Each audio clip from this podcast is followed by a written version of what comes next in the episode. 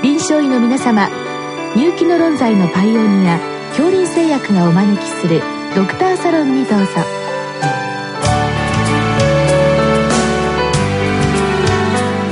今日はお客様に東京医科大学感染制御部感染症科教授渡辺秀弘さんをお招きしております。サロンドクターは順天堂大学教授池田志学さんです。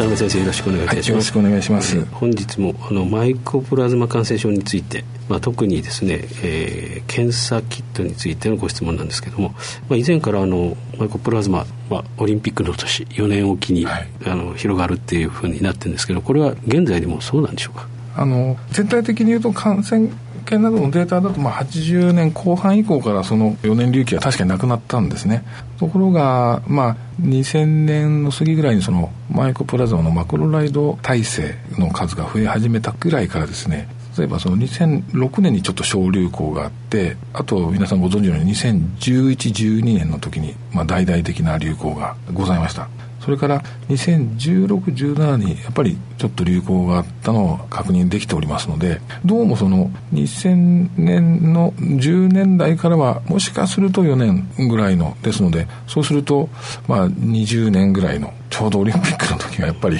一つの流行っていうふうになる可能性がございます。ですので、その4年の流行が復活するっていう可能性もあり得るっていうふうにちょっと今みんな大体考えられているところでございます。やっぱり心配ですね。そうですね。で、この4年おきの現象っていうのはどのように理解されてるんでしょうか？まあちょっと非常にあの難しいのですけども、まあ、一つの仮説として、まあ、4年の流行がなくなったのは90年代前半にですねクラリスロマイシンというマクロライドの中でマイコプラズマに対する特効薬が出ました。これが非常にあの効果が高くてあのマイコプラズマをまあかなりやっつけることができると。そうなると、まあ、今まではですね、症状が良くなっても、マイコプラズマをどうしてもこう、肺、菌というか、外に出してしまう、咳とかすることで出してしまって、それがまあ、どんどん移ってた。今までだと生菌的な抗菌薬ということだったので、そうすると、ひとたび流行すると大きな流行が起きて、それで治療とかいろんなもので鎮静化するのに、まあ、それぐらい時間がかかってたんじゃないかっていうふうにちょっと考えられていました。で、そのクラリスマイシンなどによって、あの、流行が全く、まあ、要するにその、かかった人が他の人にうつす期間がかなり短くなったと思うんですね。それで流行がなくなってしまったんではないかと。ただ、2003年ぐらいからマクロライド耐性が徐々に出始めてくらいから、どうもそのうまく治療期間っていう意味で言うと、良くなってもちょっと菌が出てたっていう可能性が出始めてまた再びそういった4年の流行がっていうふうな形が一つの、まあ、モデルとして考えられてはおりますなるほどやはりそういう意味ではかなりのマイコプラズマでマクロライド耐性っていうのがあったわけですね、はい。はい、であの最近はどうなんでしょうか？はい。あの実はこのマクロライド体制が本当に2003年ぐらいから2015年ぐらいまでどんどんどんどん増えまして、まあ、小児科領域では88%ぐらいまで上がったりしてたんですけど実は2016年2017年と徐々に徐々に体制が下がってきまして2017年では3割、まあ、4割弱ですねのところまでになってでこれは実はあの感染研の方でいろいろ調べた結果ですね、どうもマイコプラズマが、まあ、肺に感染するために、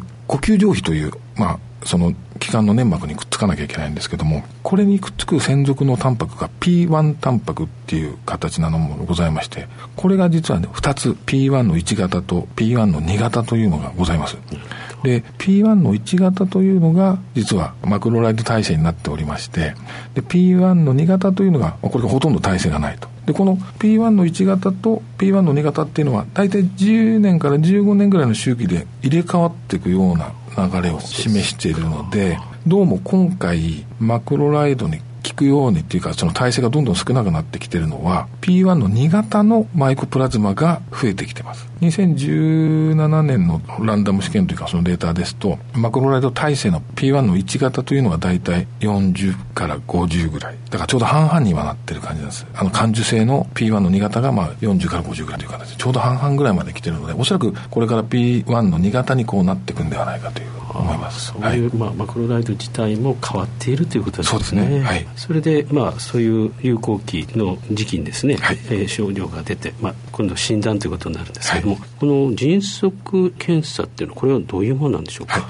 あの今いわゆる一般的に使われている迅速検査というのはこの実はマイコプラズマの中の抗原、まあ、ちょっと先ほどの P1 あの接着タンパクとは違うんですけどもマイコプラズマのリボゾームの中にある抗原を測っております。なのであのインフルエンザのようにですね咽頭拭い液を使って15分ぐらいでキットで分かる、まあ、非常に簡単な検査なんでございます。ただ、ちょっと2点ほど問題がございまして、一つはその、まあ、得意度という意味では非常にいいんですけども、感度がそれほど良くない。まあ良くないって、まあまあ60、70%なんですね。だこれが、いわゆるその、皆さんご存知の肺炎球菌の尿中抗原とか、ああいうのに比べるとちょっと低いと。そうですね。もう一点はですね、検体採取によって、陽性になったり陰性になったりするのが、あの、検体採取をちゃんとするということが必要になってまいります。まあ、具体的に言うとですね、あの、マイコプラズマが呼吸のそのどちらかというと下の方、まあ、下気道というか下の方に感染するものですから、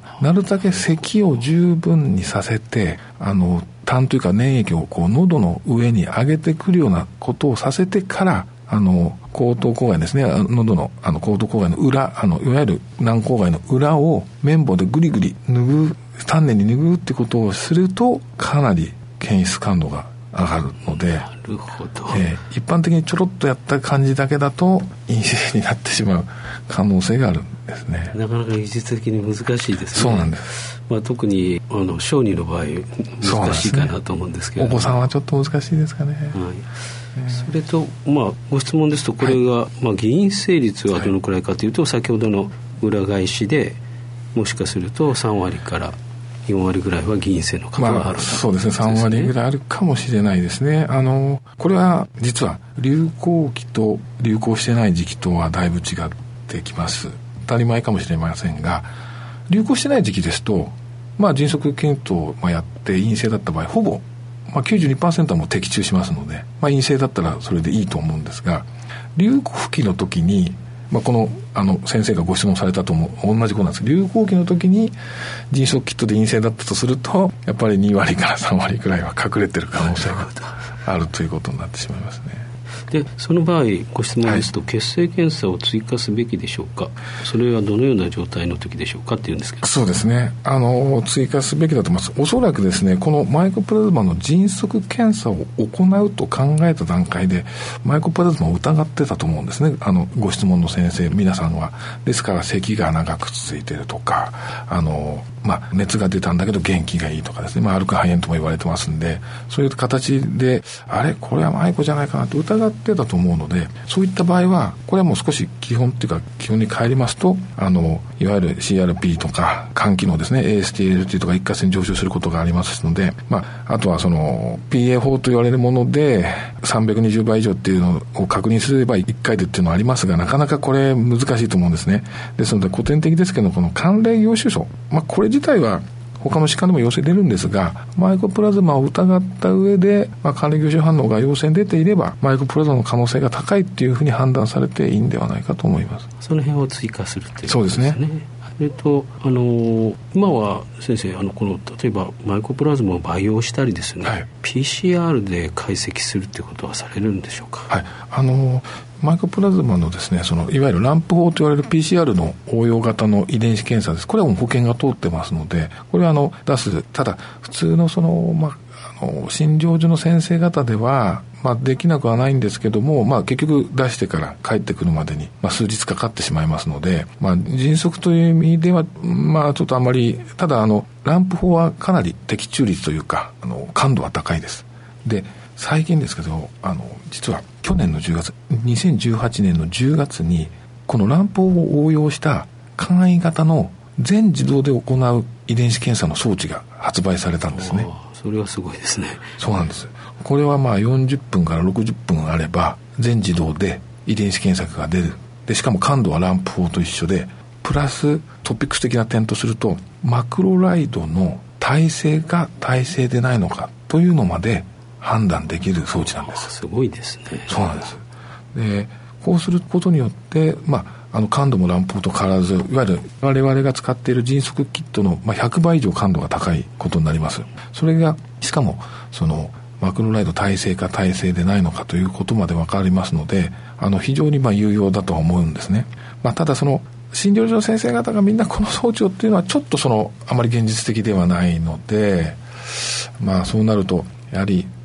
あの、まあ、病院で検査にっていう形になってくるかとは思います。なるほど。ある程度研究をしているような施設ということですね。そうですね。でこれは先生あのいわゆる一般のですね、はい、あの検査会社ではできないんでしょうか？あとですね、えーと、ランプ法はもうあの持ってってやってくれるのでただこの前時の迅速というのはあの多分検査室では結局その今回のその全自動の遺伝子検査というのは先生がご指摘されたようにその迅速がメインなのであの結局お願いして搬入してでそれでっていうことになるとあまり迅速ということではなくなってしまいます。まあ、おそらくあのこういったあの装置のです、ね、需要が増えれば、はい、だんだんあの価格も減ってきてそうです、ね、比較的広く使われるようになってくるということですね。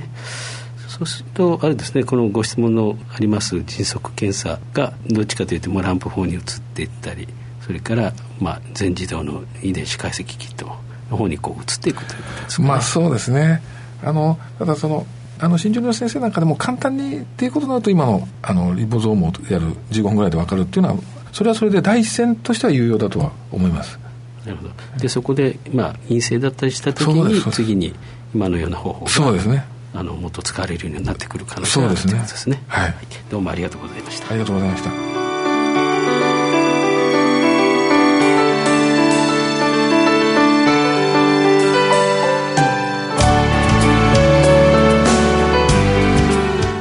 今日のお客様は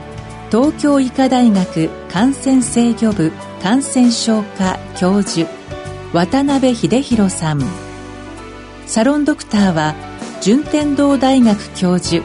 池田志学さんでした。